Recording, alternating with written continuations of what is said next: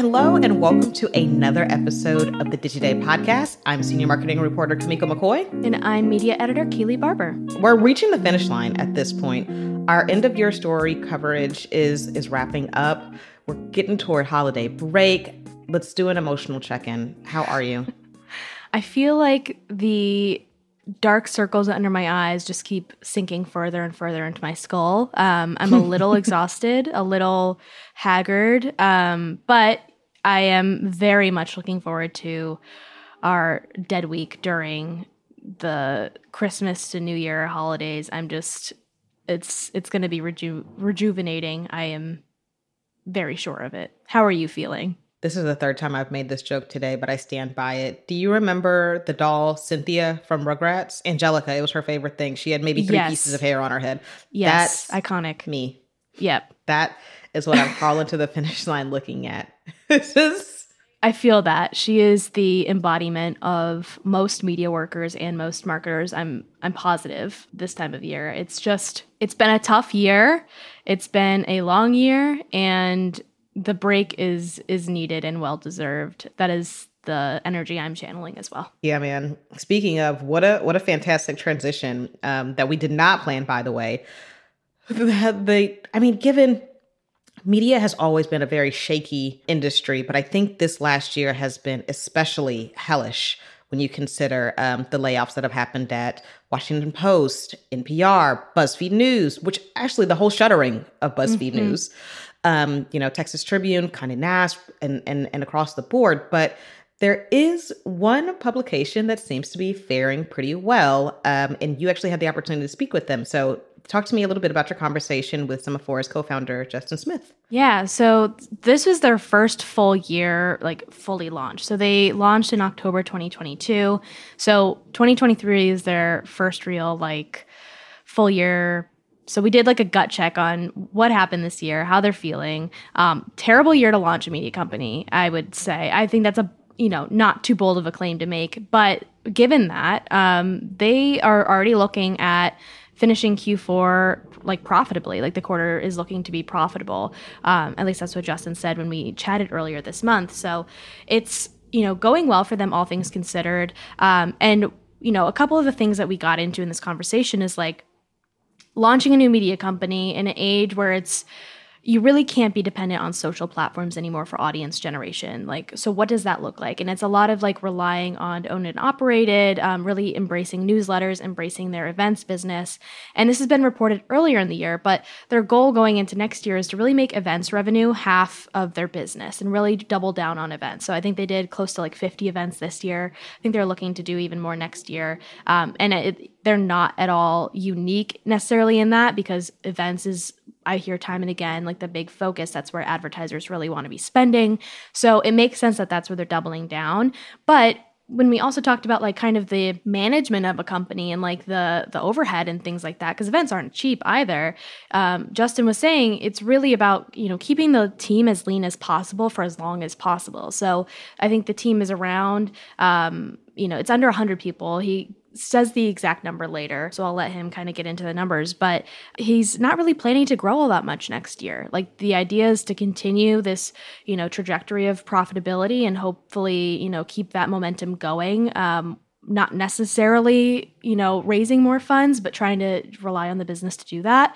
And it also includes not really hiring too much more than they already have unless it's like absolutely necessary. So it's a very kind of lean and mean approach to growing a company and you know props to them for being able to get to a profitability position as fast as they did in an economy that we're currently in. Wow, that it says a lot to being able to launch a media company right now. I think the last good time to do that was in the early 2000s and then in the 1700s. Yeah. Or probably the last times Yeah. to launch a media company.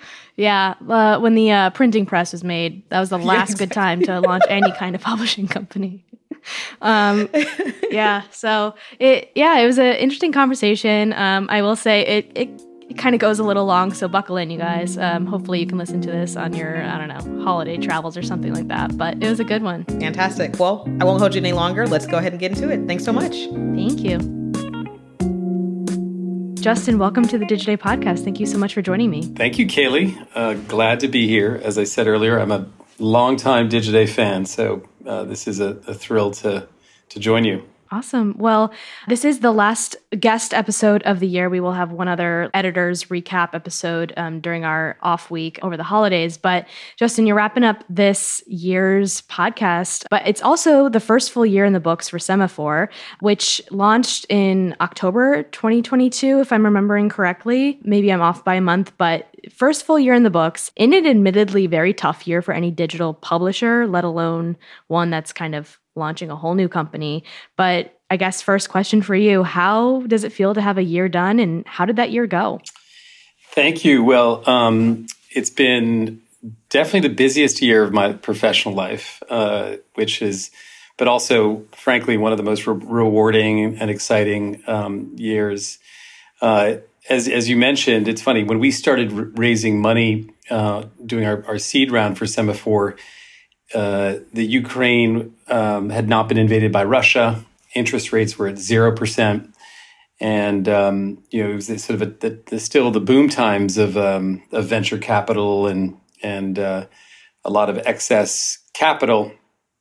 And uh, uh, as we as we raised our first round and, and launched the business, obviously the, the, world changed, and so it was a, it was a, it was a very interesting experience to to launch a company into what were a lot of both macroeconomic headwinds, geopolitical headwinds, but also industry headwinds. Um, and given all that, uh, especially given those headwinds, I'm I'm just really really proud of our effort. I'm really proud of our team.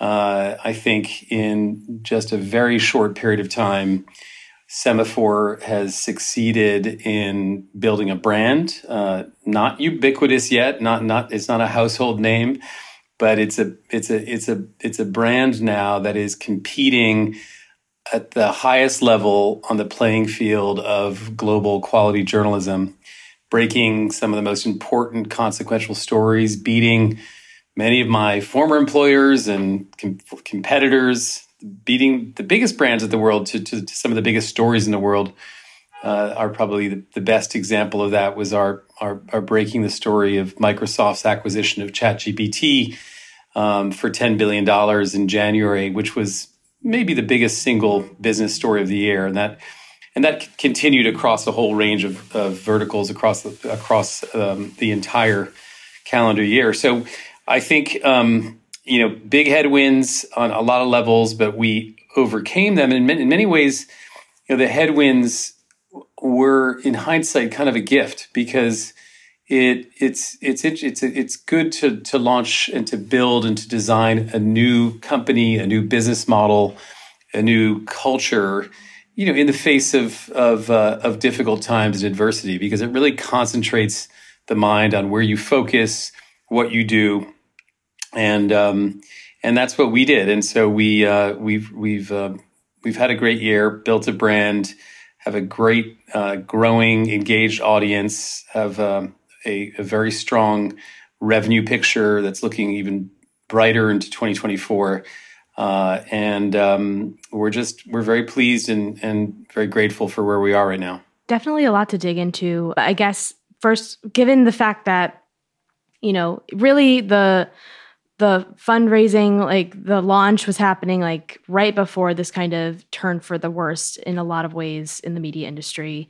Did that lead you to have to like recalibrate any of the goals that you had set, either from a revenue standpoint, a growth standpoint, things like that? Even like, you know, setting up a company, things like opening up an office and things of that nature, those costs, those that come with launching a new business. Like, how did those unexpected or maybe they were expected to some i don't know. Um, but like those headwinds how did that kind of change our calibrate the launch? Yeah. Yeah well you know it um, you know in it they had significant impact. Um, one we uh, we ended up raising more money than we originally anticipated because as the world changed we realized okay this would um, if we have the demand for more uh, seed funding, then let's take it because uh, dark clouds are, are arriving on the horizon, and so let's let's get that money in the bank um, to to survive such a period. Um, second, secondly, we we also changed our business plan midstream, um, not the actual direction and strategy and you know co- content portfolio and business and business model, but rather just the scale of it. And so I think in the in the late spring of 2022, uh, you know, about three or four months from launch, we reduced the headcount um, that we were going to hire for launch, I think by almost 35%, maybe 40%. And so we preemptively scaled back uh, our, our launch efforts, um, especially in, in terms of the number of people that we hired and, and the, the amount of products that we were going to we are going to um, launch in October 2022 when we when we came into this world. And so um, yeah, we were very, very sensitive to it, and uh, it served us well because we've um, been able to to you know, grow maybe from a smaller base, but a very focused and concentrated base, and be very good at the things that we chose to do. And so, your current headcount now is about sixty employees. Am I? Uh, it's a little. It's a, right? it's a. It's a bit, little bit higher because we've got a, a large. Um, uh, news gathering operation across Africa, um, which I hope we can talk about. I know it's not necessarily directly relevant to Digiday's American audience, but it's it's actually the, the headcount with full time contractors and super stringers is, is, closer to about 70, 75. And looking into the next year, given you know what you were saying about being optimistic about the revenue and, and things of that nature, is it a number that you're looking to grow, or do you feel pretty sturdy at the you know 70 or so employees that you have currently? You know, one of um, our investors, uh, and we've got just a, a, really, really wonderful group of um, experienced investors, some of the most accomplished business people in the world uh, that are also great advisors to um, to me and our whole team. It, it, one piece of advice uh, he shared with me one day was, Justin, don't hire another person for as long as you possibly can. Just play that play play a game with yourself. Just just don't hire anyone. Just see how much you can push this company with the 70 to 75 that you have and uh, and impose that self-discipline. Uh, and it, it, was, it was it was an interesting um, thought because it it effectively is saying you know you just there's you don't know the capacity and the productivity levels of, of the existing workforce that you've assembled. Um, if you also adopt that approach, you then think quite differently about talent. You think about, well, of the 70, 75 people we have, is everyone producing work at, uh, you know, at a, at an A standard, at a productivity standard, intensity standard that, um, that is necessary. And so when you, if you don't allow yourself to hire incremental headcount, you then you turn internally to productivity and you say, okay, well, maybe we need to make some changes with people on the existing team, part of the existing 70 who are not actually pulling their weight. Um, so it has, it's, it's actually, it's a, it's a, it's not a permanent, a good piece of permanent advice, but it's a, it's an interesting and I think powerful piece of advice for a new company. Uh, and we followed it to a large extent this year. Uh, and um, he also said you got to get to the point where you're sort of that you're literally panting and uh, you know metaphorically have blisters on your feet because you've just been you've pushed your existing resources so far. Only at that point when you're really really feeling that pain and you're sort of cutting into the bone then consider adding incremental incremental resources. And i think that we've in some areas we've gotten to that point. Um, and so we i think we'll our, our view towards 2024 and headcount is to expand uh, in very selective areas, you know, where that sort of in, intense pressure is needs to be relieved with more more staff. We, you know, we, obviously you can't um, build a positive culture if people are overworked and uh, and not not don't have a, a work life balance that's sustainable. Um, and uh, and secondarily, there's some areas of the business that just actually where there's more demand for um, for the labor supply that we can offer. So, uh, for instance, in our advertising business across just the last um, second half of this year in particular, it, there are just too many clients conversations, too many RFPs, too many um, uh, ideation opportunities, too many events opportunities for us to be able to deliver the existing staff. So we, we you, that's another obviously key key milestone for adding incremental staff. So I think we'll add some more um, revenue folks. Um, we've already already have expand our revenue team. We're going to add more events folks, which we did uh, add a lot. Uh, as you you may know, uh, we are a events first media company, uh, an events first and newsletter first media company. Those are the two platforms that we've radically prioritized over other platforms, and um, and so that's where a lot of the resources go. And there'll be some targeted editorial investments which we'll make as well. Uh, but again, those editorial investments will be focused on on areas that where the you know, the monetization demand uh, is is stripping the the supply in, in this case of, of inventory created by good editorial. Yeah, that kind of not scaled back, but very thoughtful approach to um, the size of your workforce. I think is something that not all recently launched media companies has taken. So it's it's definitely interesting, and I, it makes sense from a startup standpoint that's launching in a time that is you know facing a lot of tumultuous yeah. circumstances. Yeah, difficult times. Yeah, we I mean we you know we we made a profit in September. We made a profit in October. Um, we are very close to a profit in the fourth quarter, and you know we've been operating for 13 months.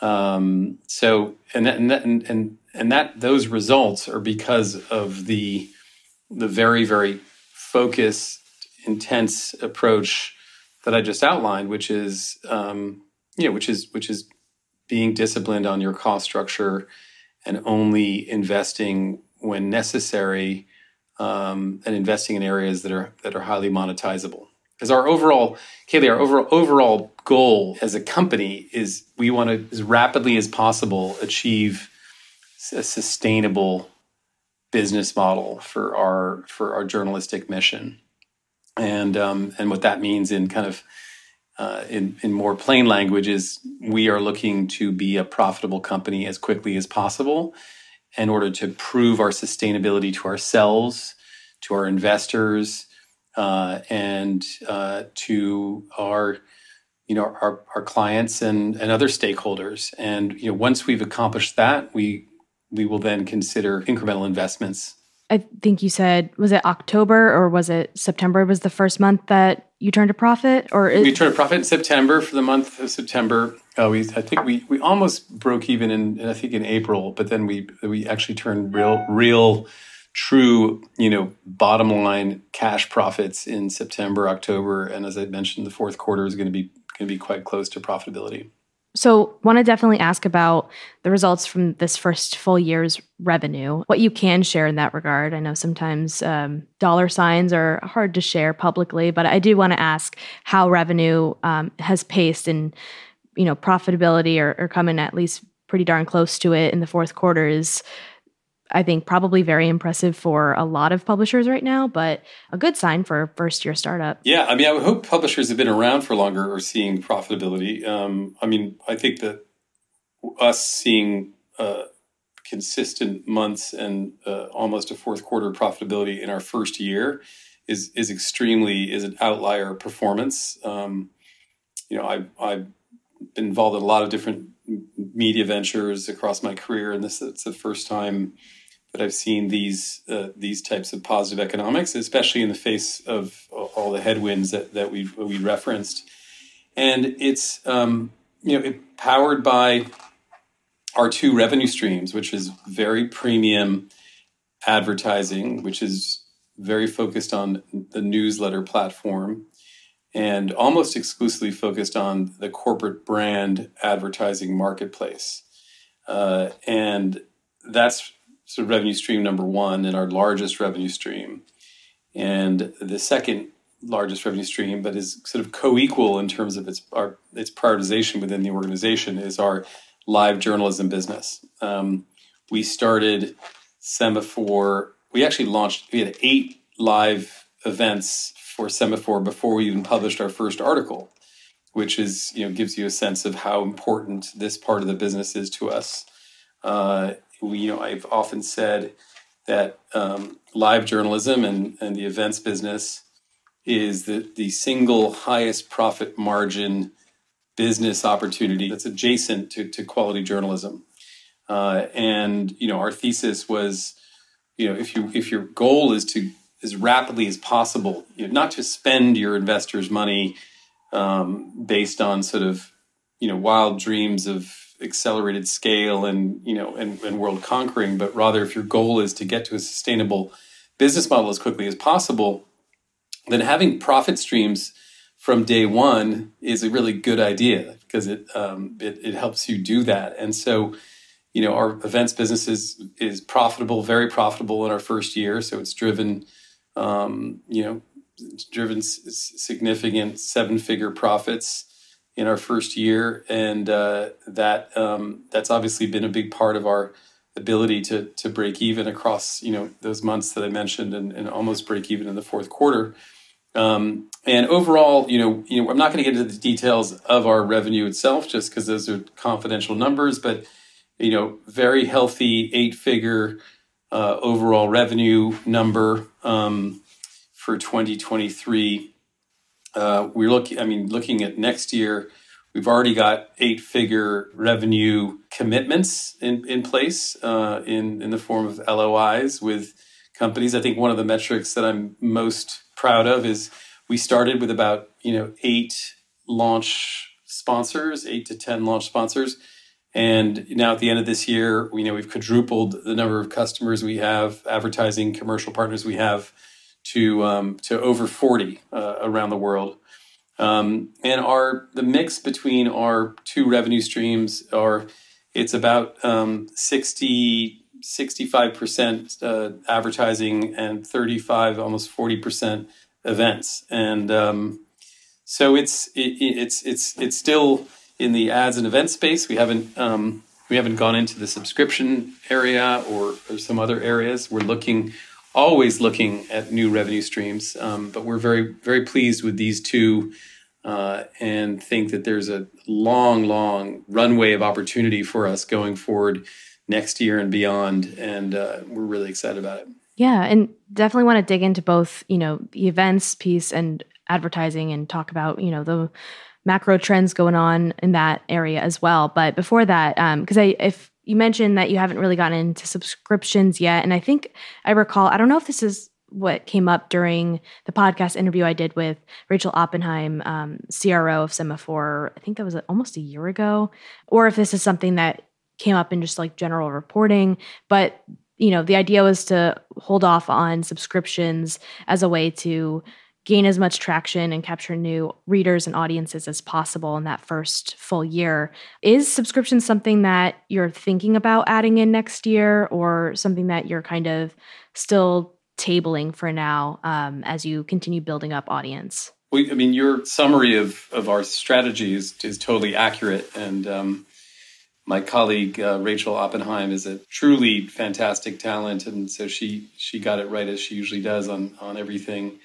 Um, we believe that there is great opportunity to build a brand and build audience, build audience engagement, refine our editorial products, sort of optimize product market fit um, while being supported by uh, by advertising and events, and not um, and not uh, holding ourselves back by putting any of our content behind a paywall.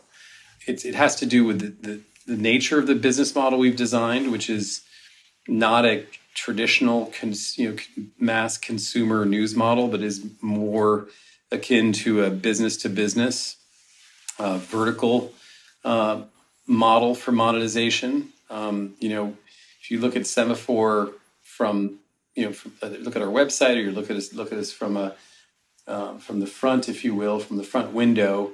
It it it appears to be a consumer news proposition, which it is, but the um, the architecture and the design of the of the business model, the monetization model, is is is business to business vertical model uh, built around two regional editions, U.S. and Africa, but five core verticals um, from politics and policy, sort of the beltway market, um, business and finance, the, the Wall Street investment market, um, technology slash AI, Silicon Valley tech tech market, um, the media um, market, which Ben Smith, my co-founder, uh, has just uh, you know, built an incredible, incredible following um, for for that vertical, uh, with lots of plans to grow that too, and then a climate vertical as well. And so, you know, when we're talking to our advertising clients, we're not talking about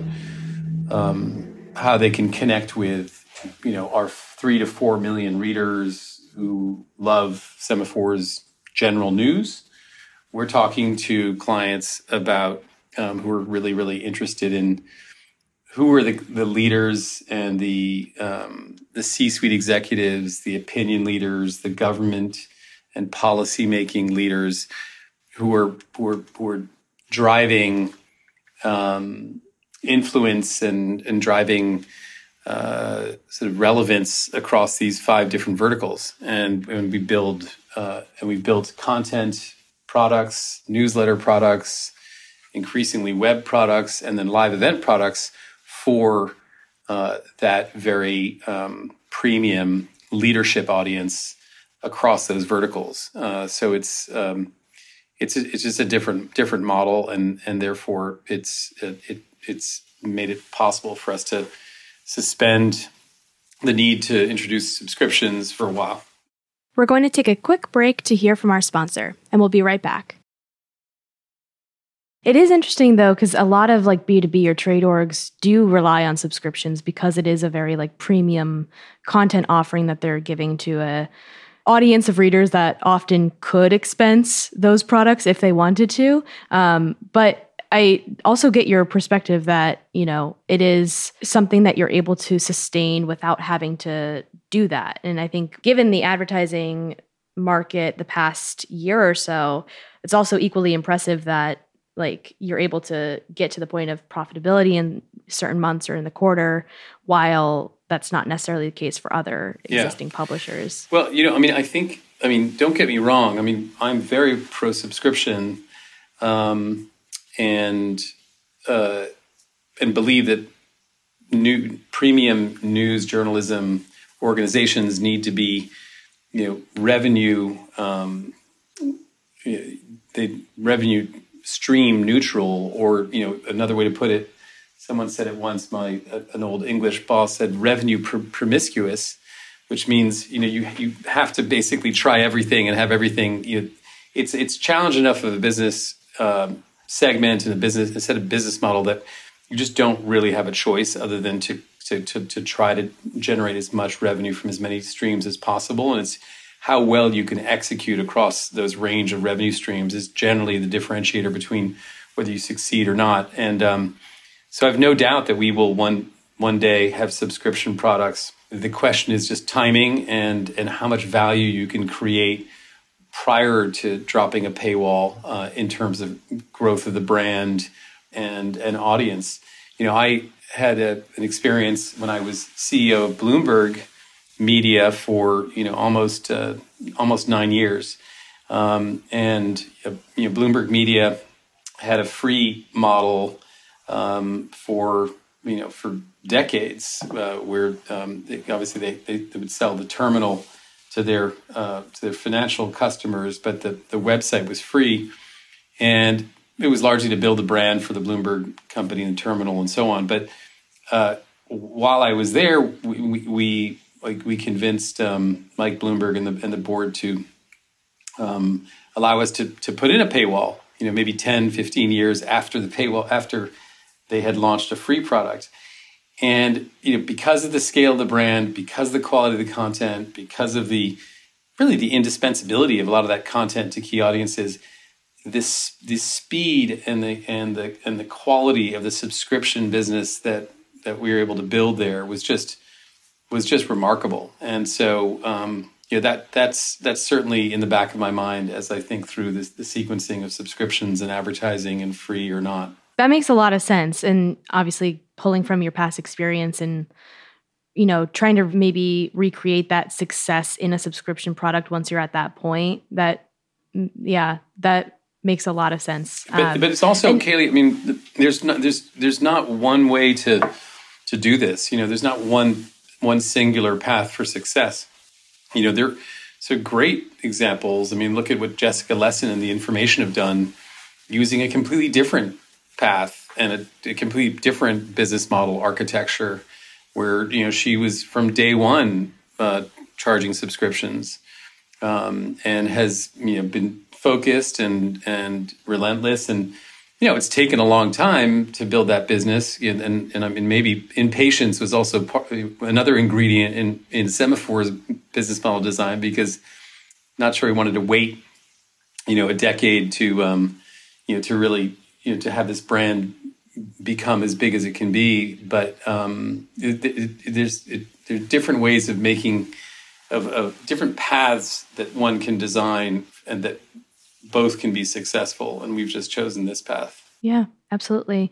Getting into the audience piece of it right now, um, I think you mentioned you're around three to four million readers monthly, or, or what's your audience size um, on platform, and then also for the newsletters? so so on and off platform together about three three and a half four million on our best months and um, as i mentioned earlier we we very much prioritize um, the newsletter platform and the events platform and uh, and actually have deprioritized in this past year. In our first year, we've deprioritized web um, for a number of reasons. Uh, the uh, so, the, but the, the the web number is is is the the three to four. The newsletter number is just shy, or, or maybe hitting this week or next week half a million subscriptions to our different to our newsletter portfolio.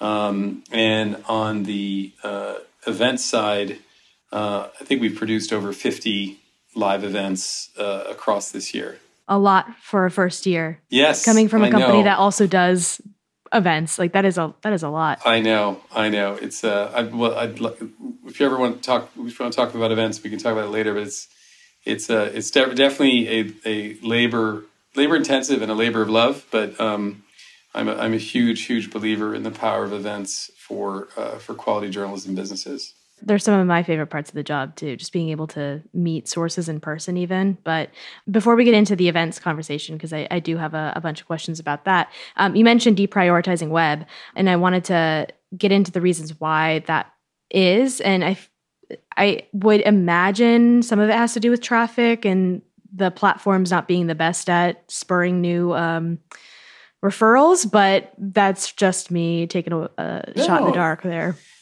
Well, listen, I mean, number one, it's also just you have to prioritize. You can't do everything at once, especially with limited resources. So, uh, number two, you know, the newsletter um, channel for the audience that we care about, which is world leaders, uh, leaders of business, leaders of government. You know, we're we're laser focused on the top of the pyramid. The inbox, the email inbox, is still the most valuable and most um, most most powerful way to reach that audience. And so it's focus, it's where our audiences were, and also their business model advantages in in this in this moment in media around developing a one-to-one relationship with your audience and not having your audience disintermediated by a third party you know like like many of the my predecessor um, new media ventures. Um, and um, you know so so focus um, actually the inbox being where our audience is. And then you know critically uh, as i think you referenced to this this Kayleigh like we launched Semafor in we were the first new launches and certain news launches in what we call the post social media era uh, where um, if you launched in, on october 18th 2022 like we did and just spent the last you know 13 14 months building even though we didn't prioritize the web um, or we deprioritized the web i mean we still were publishing a lot of content on the web the ability to generate audience off social platforms is gone it's it's disappeared it's it's actually it's it's evaporated and vanished it's it's it's amazing um, the percentage of traffic that we get from social platforms and search is tiny and you know when you when you describe this reality. It's it's it's it's almost like a pre 2007 2000 you know pre pre social media reality. Um, you know, you're back to kind of some of these big aggregators and places like the Judge Drudge Report and uh, Flipboard. I mean, all these brands that, that used to be around before, but so on the surface you might think, oh God, that's that's terrible. I mean, the, you know, much you know, so much opportunity has been lost because these platforms have have so downgraded and or devalued news distribution as part of their algorithms. But actually, the truth is, it's a huge, huge advantage, and uh, for for for for news companies, especially new news companies, because you're actually building real businesses again. You're building businesses with one to one relationships with readers.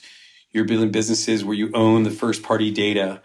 You're building businesses where you, where you own 100% of the advertiser relationship, the monetization relationship.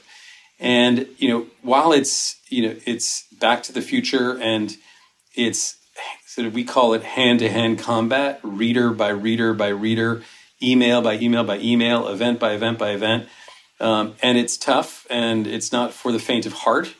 Uh, what you're actually building is something truly valuable, lasting, proprietary uh, that you know that I believe ultimately will result in a far, far more um, healthier and and far more valuable media asset than obviously many of the those that have preceded us in the the scale social distribution era, which many of which are either you know extinct or or close to extinct. I mean, even if you look at like BuzzFeed's most recent earnings, the number of times they reference trying to bring their app back and get audiences to those owned and operated channels, like it is really telling because they've been saying for quarters and quarters now that like Facebook traffic is down and you know, it's something that is absolutely a hurting trend amongst a lot of digital publishers that, to your point, were extremely reliant on getting their audiences from social. Um, so, yeah, it, it seems like it's really going back to 10 years ago, back to like, I remember using BuzzFeed's app, for example, almost every day in college, but stop that habit. Like, it's, it, it is very interesting. So, audience acquisition, you mentioned events kind of falling in that bucket. So maybe that's a good transition point to getting into the events conversation a little bit more and how you're investing into that area. Are you planning on doing as many events as you did this year? Are you trying to double that uh, or grow it by some degree next year? Like what's the kind of, you know, strategy or focus in getting events to I think it's been reported that the goal is to have it be 50% of revenue next year, but maybe I'm misremembering that stat. No, I mean, um, you're you're you're well briefed. Um, I mean, the, our we are unapol- unapologetically dedicated to the events and live journalism business. Um, and you know, even I've I've said jokingly, both in media interviews, but also internally, that you know we're an events company. Uh, Semafor is an events company with a journalism company on the side. That's not that's not exactly the case because the events are at their heart journalism. But I just say it just to to make the point um, that we are approaching this completely differently than anyone else. And, and having run some of the larger news organizations in America and the world these last few decades, uh, Atlantic, Bloomberg, um, I'm, I'm and having built events businesses in these organizations, I know you know firsthand how events businesses are treated in in legacy media organizations. Um, they are relegated to third class status. Um, you know, if you fail in the newsroom, then you get a then you get uh, you get assigned to the, the, the events editorial team. If you fail in the in the sales you know operations of the core media business, then you can go and sell event sponsorships they it's like a sidecar, a redheaded stepchild, you know, and it's really sad. And you know, I, one of the tactics that I've deployed, you know, at Bloomberg and other places actually is to is just to to eradicate that type of thinking, and um, and and sort of transport, you know, literally the the event's priority raise the events priority to the top of the list and and and replant the events operations into the heart of the operation, into the heart of, heart of the newsroom, heart of the of the commercial operation, and make it the a central responsibility for the leadership team, for the editor in chief, for the CRO. Um, make it a um, make it a core business, and uh, you know the, the, power of that by itself is is just is remarkable. Um, you know, I I don't consider this a trade secret because you know I think it's just common sense, and uh, I'm sure anyone anyone has the option of, of, doing it. But it's it's a very powerful um, sort of frame for for for for for building these businesses more quickly and more successfully. Um, and then there's a whole talent piece to the events uh, business, which is you know because it's been relegated to this second third class status. You know, there's not been a a lot of focus on building really really high high quality talent cultures around the event space and that's that's in turn meant that there's not been a lot of mandate for innovation in the event space. What's the end result? The end result is that everyone's clamoring to do events because clients want them. Post covid people want to be back together. Um, but what is the end result? The end result is a sea of sameness a sea of conformity of sameness um, and lack of in- invention, lack of innovation, lack of risk taking.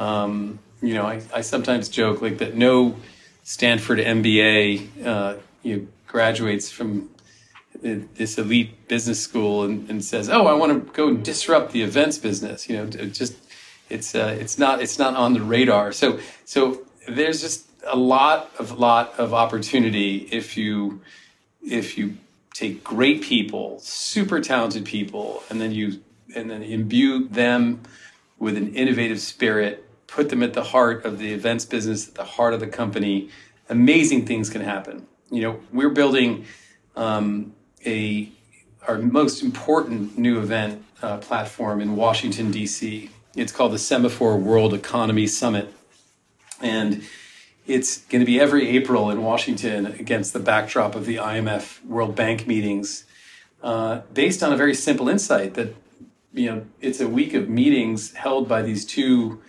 um, global non-governmental institutions that attract basically 150 central bankers, 150 finance ministers, global CEOs from around the world, and it's you know everyone's meeting behind closed doors. There's no media. Um, platforms or megaphones or stages or parties.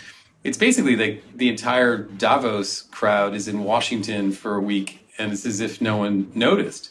So we have um, you know, built a pretty big infrastructure uh, to uh, you know to seize this moment. In our first year, we we launched the Semafor World Economy Summit uh, and had over 60 speakers, 500 attendees across one day. This year, we're we're expanding across the city from one stage to three stages, from 60 speakers to 200 speakers, um, from uh, uh, 500 uh, attendees to more than a thousand, maybe 1,500.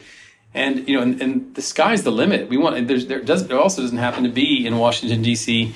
Um, the de- definitive you know week or or convening on the calendar when the world's business and economics, both private and public sector leaders get together, and, and that's that's that's the stage that we're building. Uh, we're we're thrilled. We have um, Penny Pritzker and uh, David Rubenstein, our co-chairs, two of the most respected um, individuals uh, in in both business, finance, global business, finance, and and government. These are the sorts of ideas. These are the sorts of of, of ambitious projects that you can realize if you do the things I said earlier. You know, put great talent and and, and create innovation mandates to just to experiment and do do great new things in the event space. And how does your kind of um, like you mentioned you have uh, an africa outlet you're you know not just based in the US. You have 30% of your audience is outside of the US. Like when you're thinking about globally expanding, how does that tie into events, um, if it does at all? Yeah. Well, first, I mean, thanks for uh, bringing up the global piece. I mean, Semafor was born global. Uh, Semafor's name means the same thing and uh, has the same meaning in 35 different languages, which is the, the bearer of a signal. Um, and uh, languages in Asia, Europe, Africa. Uh, and we chose that because to be a truly global quality news brand, and, and our goal over the next five, ten years is to become the leading, the world's leading intelligent, independent news brand. And having spent a lot of my life working around the world in, in premium news, you know, the idea that you're sitting in Singapore and you, you don't necessarily want to read uh, a, a, publication that's from New York uh, with New York in its brand name, or from Washington with Washington, or from London, or from Atlanta, a television channel from Atlanta. You know, the world's grown up, and you know, English language is the dominant language for the professional classes around the world, and um, there's a, just a massive opportunity to bring a, a to, to, create a sort of a planetary brand um, that is not defined by its American, British, Western centric lens on the world, but rather is is defined by super high quality, independent, good information produced in that region. You know, before we launched um, Semafor, I, I, gave a talk to the Harvard Business School uh, Club in, in New York, and I talked about the era of the foreign correspondent being over. The idea that in 2022 or three that you're sending a young Ivy League graduate to Nairobi to tell to tell us all about you know all we need to know about Africa is just you know is almost silly when there are so many wonderful you know Kenyan and African journalists on the ground there that have worked for many of the big global news organizations. So so we sort of flipped the whole thing on its head, and in our first international market is Semafor Africa. Um, because we wanted to be in the most advanced media market in the world, which is the US, and the least developed media market in the world, which is sub-Saharan Africa. And our idea was we could will then start with these two extremes and then fill in in between across the next number of years. But we have 16 journalists on the ground in Africa. We're maybe you know one of the, you know, the, the third or fourth largest news gathering operation in Africa. We're building. I mean, think of it as sort of a like a New York Times for Africa. It's super high quality, original news, breaking news but also distilling and curating other sources. Um, and it's you know it's already become a, a, must read for anyone in the leadership classes, professional you know professional class business leaders in Africa, and also the diaspora around the world that is so connected to Africa, and then the corridor between the U.S. and Africa, which is increasingly important, especially as Africa becomes so much more ascendant, uh, you know, geopolitically and economically as the over the over the coming years. So that's so that's our first international territory um, or international market, if you will. Um, we've also done events around Africa. We did the Semafor Africa Summit in, in DC alongside President Biden's um, African Leadership Summit. Uh, and you know we've got a lot of advertisers reaching out to us saying they want to reach African leaders, and, um, and actually the, the next market, the next international market um, will be will be will be next year. We're going to expand into a, a, a, a third regional market. Um, we're, we're, not announcing what it is yet, but it's very exciting and um, doing a lot of work on that now. And and I think uh, over time, you know, a little bit like the the, the board game Risk. You know, Semafor's yellow chips are going to get spread around the world and uh, but only in a very careful way. Yeah. And so I know we're ending, uh, we're coming up to the end of our um, time together, but I did want to ask about kind of other areas of opportunity or challenges in 2024. You mentioned at the beginning of this conversation that the revenue picture was looking pretty good. You already had, I think, I think you said eight figures worth of revenue committed from um, advertisers for the coming year, and you're investing more into events, as you mentioned. You're expanding into a new market. Like, seems like a lot is you know exciting. And, and, and we're also going to be we're, we're, expanding into we're going to be uh, sort of lifting up the prioritization of the web. Um, mm-hmm. which was okay. which I mentioned was deprioritized. So so news it will yeah. still will still be newsletter and events first, but we're going to actually be launching a really, really, we think, a breakthrough web product at some point in the in, in the next couple of weeks slash months. Um, and uh, so yeah, so that that that's also going to be an important point. But sorry, your question was. Oh, so I guess like leading into 2024, I am curious too. You've already raised what was is the total number around like 35 million yeah, 30, dollars 34, yeah. 35 Yeah.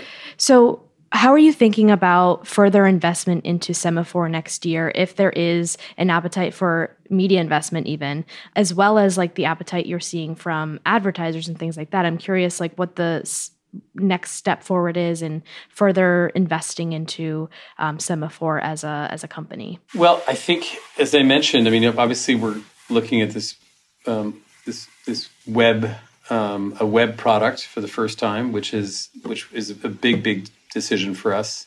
We're looking at one more incremental global region, um, and we are also looking at expanding. I think I mentioned at the beginning of the podcast, uh, or expanding our our capabilities around monetization, sales, marketing, uh, around our events business as well, which is growing so rapidly and is very, you know, requires, you know, uh, a, a lot of a, a lot of people and a lot of human labor. Um, so those are the main areas. You know, I, I would just maybe just close on saying that, um, you know, because we didn't talk about this, but you know, almost more than anything I've said on this uh, in this in this conversation, that probably the, the singular biggest priority that I've had all year long, and that Ben Smith, my co-founders, had um, since you know it's actually almost two years since I left Bloomberg and he left um, uh, New York Times. The number one priority and the number one sort of area of focus has been assembling uh, the the best team in the industry uh, and and and being maniacal and obsessive about pulling together the most exquisite talent in every single area. And um, I mean, you can see some of our journalists, like what Liz Hoffman is doing on the finance beat, what Reed Albergotti is doing on the tech AI beat. Um, obviously, Ben and uh, it's got this, and, his, and Max Tani working underneath him on the media beat, but it goes even much deeper than that. Um, and then on the revenue side, and the marketing side, on the finance side, uh, it's it's all you know. I often said I say talent is the super ingredient. If you get talent right, it's almost like you know everything else will fall into place. And um, and of course, you also have to create a, a, a fantastic collaborative, um, warm, human, caring culture. Uh, that, uh, especially in this day and age, more than anything, I think those two foundational sort of priorities of the best team in, in, in the global news business and the best culture in the global news business, I, I would say Semafor has uh, has really really shined on both those fronts. And would put our team and our culture up against anyone anyone out there. and to continue supporting that team and culture and and you know top talent which often comes at a you know higher cost um, are you looking to raise more uh, investment into Semafor next year like through a series a round or anything or is it mostly looking to grow the business through events and advertising as as we had discussed You know, it, it- no, I mean we out we outperformed our ex, our, our our financials this year. Um, we're driving urgently towards sustainable model next year. We have a significant amount of capital in the bank because of uh, how much we raised, and you know we um, we'd prefer to we'd prefer to keep our our bank account healthy and build a sustainable model than than just again expand and accelerate too rapidly. So uh, right now, um, I mean anything can happen, but you know we are really focused on on building a sustainable model, and we think we're we're getting very close. well thank you so much justin for joining me on the podcast i appreciate your time and your insights and it was fascinating to hear how you're thinking about growth for next year so i really appreciate it Yeah, thank you, Kayleigh. Always love um, talking with Digiday, and um, look forward to, to talking again soon. All right, well, that brings us to the end of this episode of the Digiday podcast. Thank you to everyone for listening, and please don't forget to share this episode with someone who you think would enjoy it. We'll be back next week with another episode.